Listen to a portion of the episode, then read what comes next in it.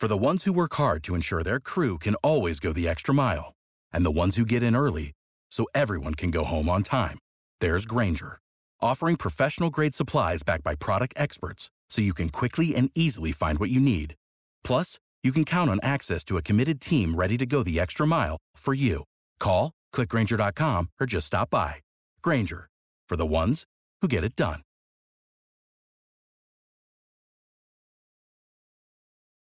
It ain't the left side or the right side, then it must be the fin side. Thank you, Solo D. Welcome to another episode of On the Fin Side.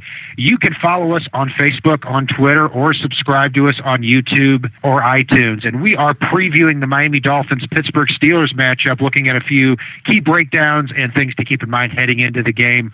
Joined here tonight today by Paul Picken. And uh, before we get into the Steelers Dolphins matchups and a few things to look at, some news from over the last week when Adam Gase, I'll tell you this despite how poorly poorly the Dolphins are performing, when he said that talent is irrelevant and he's going to he's he's going to bench players who aren't performing. He wasn't kidding. Actually, benched them right off the roster. Cut were Dallas Thomas, Billy Turner, and Isaiah Pead. Paul, do any of those moves surprise you? Uh, the Isaiah Pead one really doesn't. I mean, he never really lived up to the form from preseason. Dallas Thomas struggled to even see the lineup.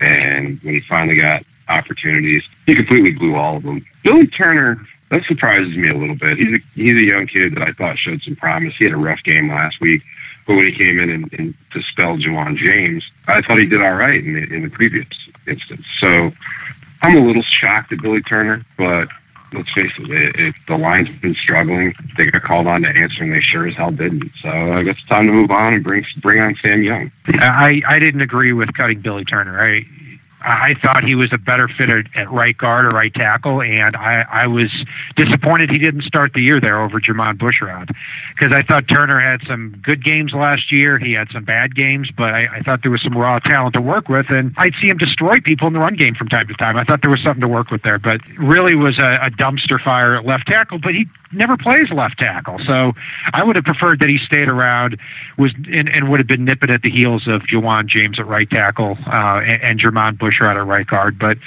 uh, I wish him the best of luck in Baltimore. Dallas Thomas should have been cut last year, and Isaiah Pead. Yeah, I was a little excited about Pead in preseason, but it never really took off either. Also, Koa Misi heads to injured reserve. Not that big of a surprise for us, Paul. The guy just can't seem to stay healthy. Do you think this is the last of him here in Miami? Sadly, it might be. I thought he came on very well when called upon early in the year, but Miami's going to the nickel so damn much with, with all these three receiver sets that they face. He wasn't sniffing the field, and when he did get on there, he got hurt yet again, which he always flirts with IR every year. So it, it really might be the last we see of him, and it's not his abilities; it's his general health. Yeah, he can't ever seem to stay healthy, and uh, you know he's been on the team for quite a few years now. I've always liked him more than other people, but if if he can't stay in the lineup and you're a two down linebacker, you're not worth the money that you're going to be getting next year. Um, the Dolphins can save a few million by cutting him in in 2000, uh, before the 2017 season. I expect them to do that. Looking at the Steelers matchup, Paul. Uh, first of all, let's get to the injury report. As of right now, uh, the Dolphins may be without or will be without Xavier Howard and Jordan Cameron in this game. Uh, Howard because of a knee injury, Cameron because of the concussion. Also, may be without Reshad Jones too, which may take us from bad to worse on defense. Yeah, that, that terrifies me about Reshad Jones. I mean, Jordan Cameron. Hey, let's face it, we can send anybody out there to drop passes. So, not too too worried about him being out. Yeah, he's eternally in the concussion protocol anyway. But yeah, no, it's Reshad Jones would be a a huge blow if he's not in this game. Uh, he's he's arguably the playing the best safety ever in Dolphins history, which is saying a lot. And especially given the scheme issues, I really hope he's out there. But if we have to lose him for a game to have him for the rest, I'd rather do that than uh, losing for the year, risking his health. Me too. The Dolphins also. Uh, questionable for this weekend. Running back Arian Foster, Laremy Tunsil, who's expected to play, Anthony Steen expected to play. Uh, actually, Steen's a little bit iffy. Jelani Jenkins and, and Isa Abdul Quddus also questionable. For the Steelers, quite uh, a little bit iffy and held out of practice were Sammy Coates, wide receiver Markus Wheaton, tackle Marcus Gilbert, which could be a actually a, a big miss for them going up against Cam Wake, center Cody Wallace, defensive end Cameron Heyward, who has three sacks for them on the year, uh, re- son of Ironhead Heyward, if you remember him, way back in the day. Safety Shamarco Thomas too. But uh, you know, regardless, when you look at this game, uh, the the Pittsburgh Steelers are on an absolute absolute roll on the offensive side of the ball. Over the last two games, destroyed the Jets 31 to 13, destroyed the Kansas City Chiefs 43 to 14.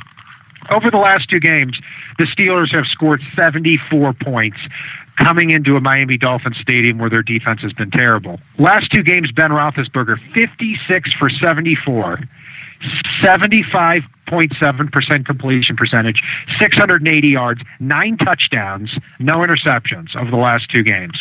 Le'Veon Bell, after coming back from the offseason suspension over the first three games, has 332 combined yards in his two games returning. Paul, uh, what do the Dolphins do to stop this offense? Fire Vance Joseph. No, it's it's going to be tough. I mean, if if Sammy Coates misses the game, that's going to be a huge hit for the Steelers. It, it's as great as Antonio Brown is, and I'm sure that that shifts some of the coverage away from Coates. Coates has almost 500 yards on the year already, which is insane to me.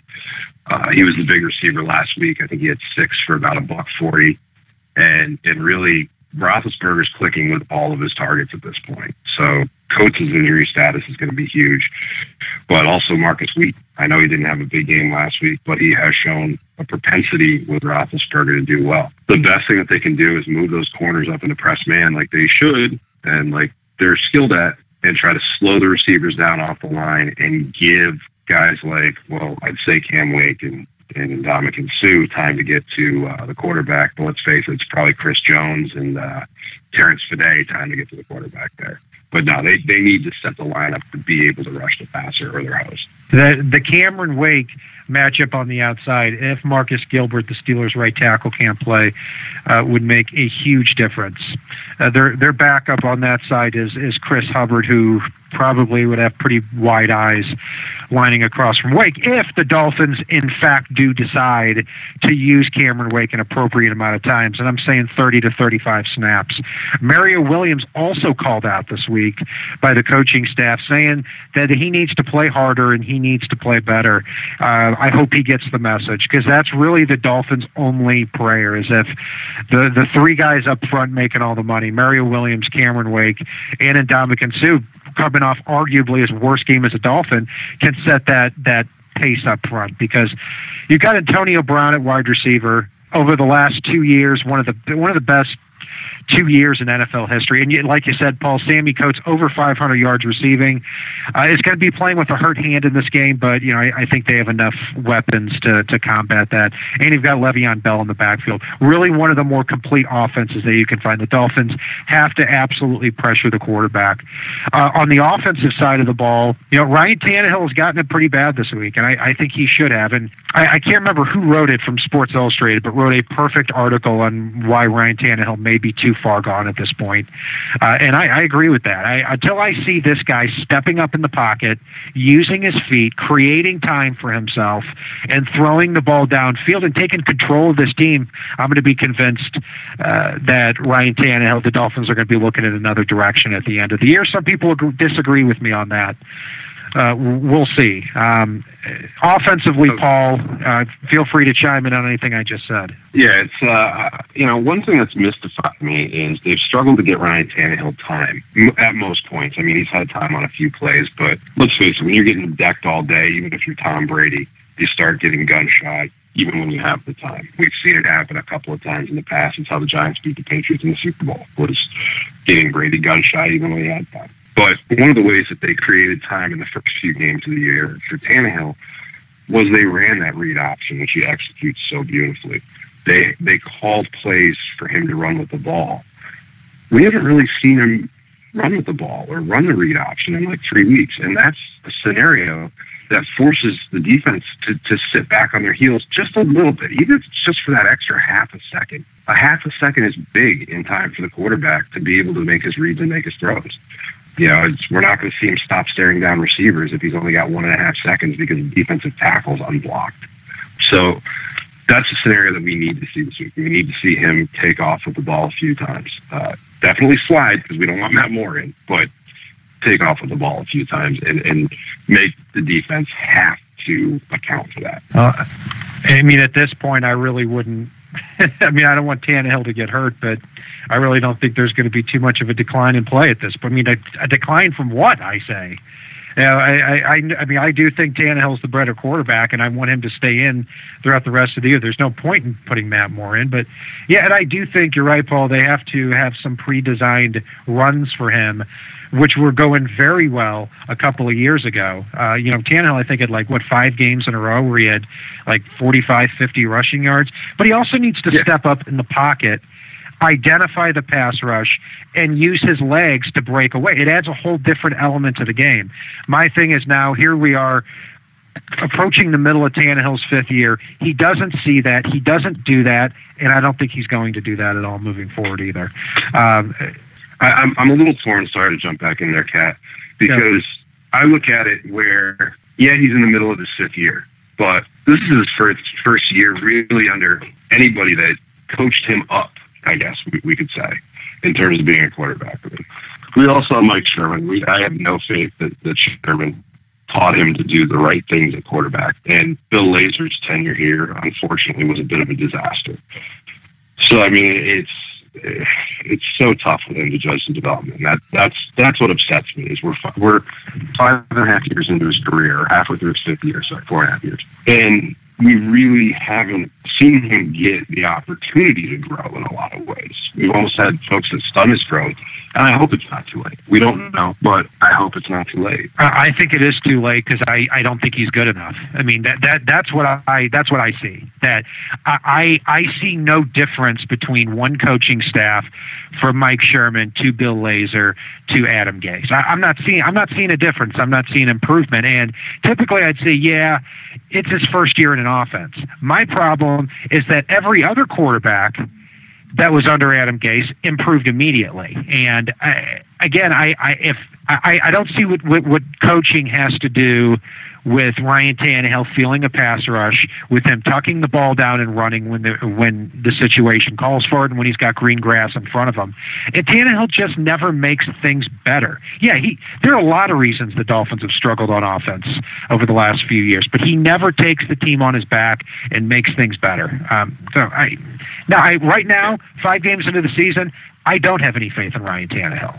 So that's fair. I mean, I, I can definitely see both viewpoints on. You know, it, it's hopefully, hopefully, my hope is proven by the end of this year, or they they get the message if uh, what you're seeing is, is, proven as well. Because one way or the other, it, it's you know, crap or get off the pot time here. Yeah, that, that's for sure. That, the good thing about Adam Gase is, at the end of the first of his first year with Tannehill, we will know about Tannehill. And he's got 11 games to turn things around, prove us wrong. If if we're sitting here at the end of the year and Dolphins are an eight or nine win football team and knocking on the door of the playoffs, and Tannehill's got 45 yard, 100 yards passing, and he's really starting to click and in Gase's offense, it'll be a different conversation.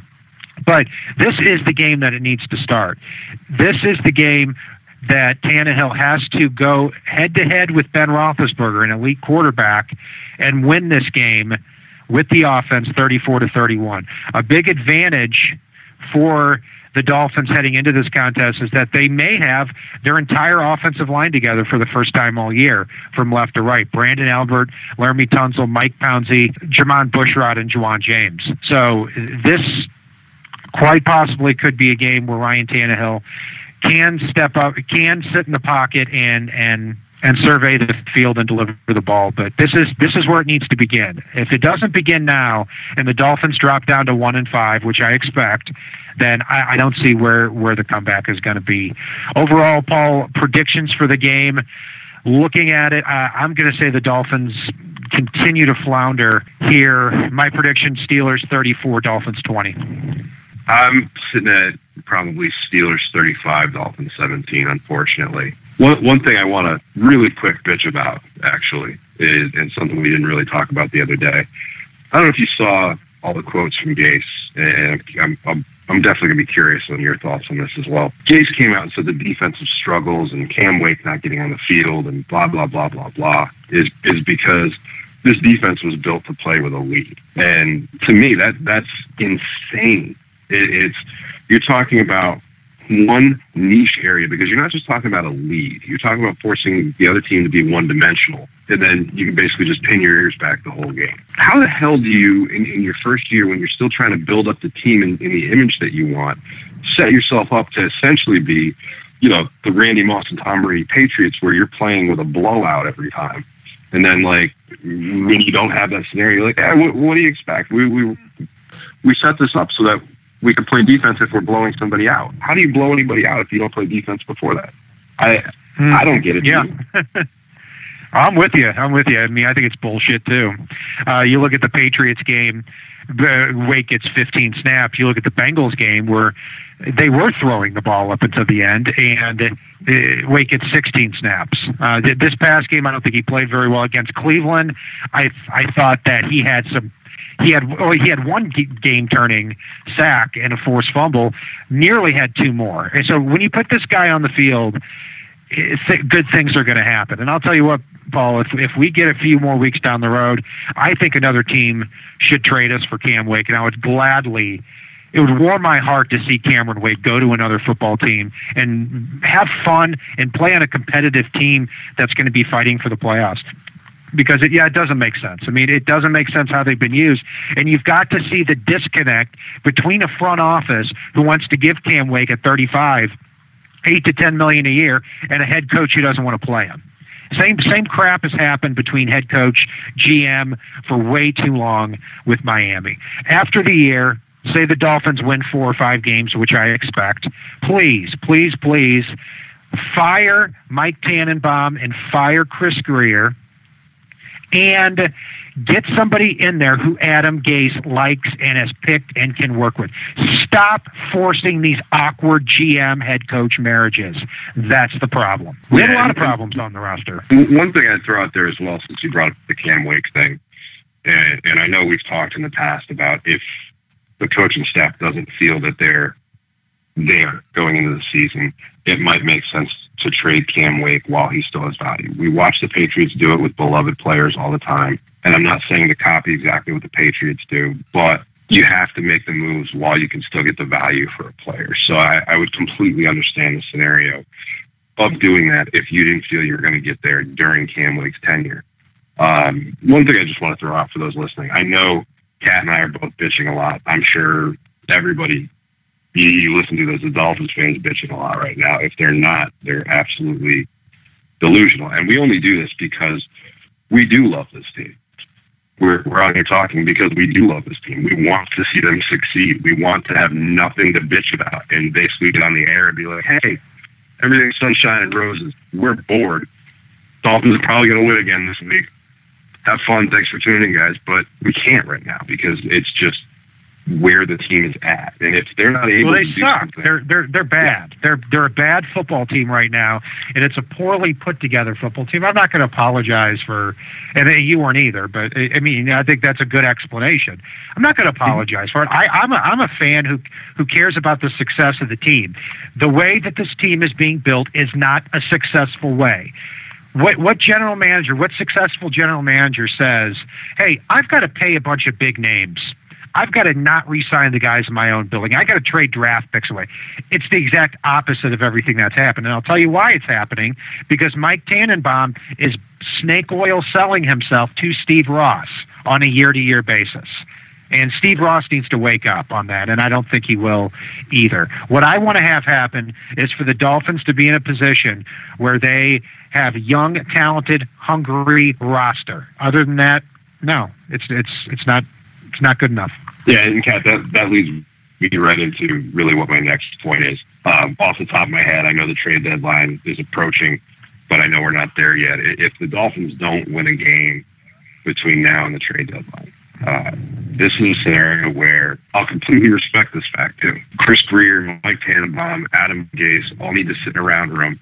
They don't need Dan Marino in there as much as I love them. They don't need Tom Garfinkel in there. They don't need anybody in there but scouting department and coaching staff have very honest and frank discussions about every player on that 53 man roster and essentially go, okay, we're one and whatever now. This is time to start looking at next year, even though we want to win as many games as we can this year. What can we do to position ourselves best? And if it's, like you pointed out before, potentially trading Cam Wake or like I was talking about with, with aging veterans that may not be able to make it through the tenure before Miami's there, or they feel Miami's going to be there. Make moves like they do in baseball at times. See if there's any interest in Mike Pouncey, which I'd hate to see him go, but he is an aging veteran who's a Pro Bowler with a with a chronic hip issue. Just see what you can get in terms of those aging veterans that are not going to fit on this roster. Um, one other move, by the way, just real quick, just thinking about it. Earl Mitchell may be returning soon, from what I've seen and is pretty hungry to get back out on the field. And maybe that'll spell the end of Chris Jones. I'd much rather see him out there than Chris. Uh, I'd rather see none of them, but I guess that's better than nothing. Uh, yeah, Cameron Wake I, I would. I mean, I would trade him as soon as possible. I mean, I, I unless you believe the Dolphins are going to go to the playoffs this year, I think you'd be crazy to think that. But you look at some of these other teams who actually are in the hunt. Uh, the the Washington Redskins, they could use an extra pass rusher. Uh, Arizona on the other side of Markus Golden, who's really stepping up, could use another pass rusher. I mean, you, you name five or six teams in the NFL that they they could use a pass rusher. I don't think anybody else really on the roster is all that tradable. I mean, Mike Mike Pouncey, I I would trade Mike Pouncey in a second.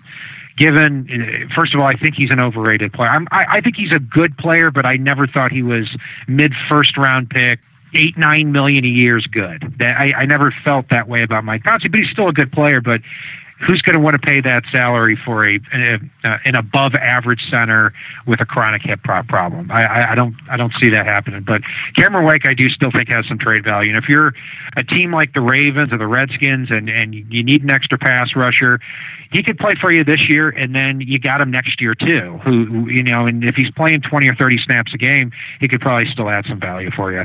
Anyway, we're a little bit away from the trade deadline, so. Uh, Let's wish the Dolphins the best of luck here this weekend against the Pittsburgh Steelers. Hey, you upset the Steelers, you get to two and four. Uh, then you go to and then you have Buffalo the next week, and you go to three and four. Then the bye week, you get healthier. Yeah, we'll talk at that point. But until then, I'm convinced the Dolphins are going one and five. Tune into us on uh, find us on Facebook, find us on Twitter, and subscribe to us on YouTube uh, and iTunes as well. And in the words of Brian Miller, if it's not on the left side and it's not on the right side, it's on the fin side. Solo D, take us home. It ain't the left side or the right side, and it must be the fin side. It ain't the left side or the right side, and it must be the fin side. Listen, Dolphins fans across the land all tuning in to see what Brian Kat and Paul about to do again. We rep our team, you can't change, stop or ruin it. All we need is to figure what to do to win. Fans radio, live and direct. Win or lose, we're showing up for every contest. No puppet talk, it's all raw and unfiltered. Voice of the fans when the season looks peculiar. Rockin' aqua to fulfill the crave we have to hear about our team and all the latest news. Vets the rookies trying to make the team paying dues. Current players and alumni interviews. City to city, state to state, follow the moves. Call the hotline, Dolphins talk set to go. Best sports team and show all across the globe. It ain't the left side or the right side,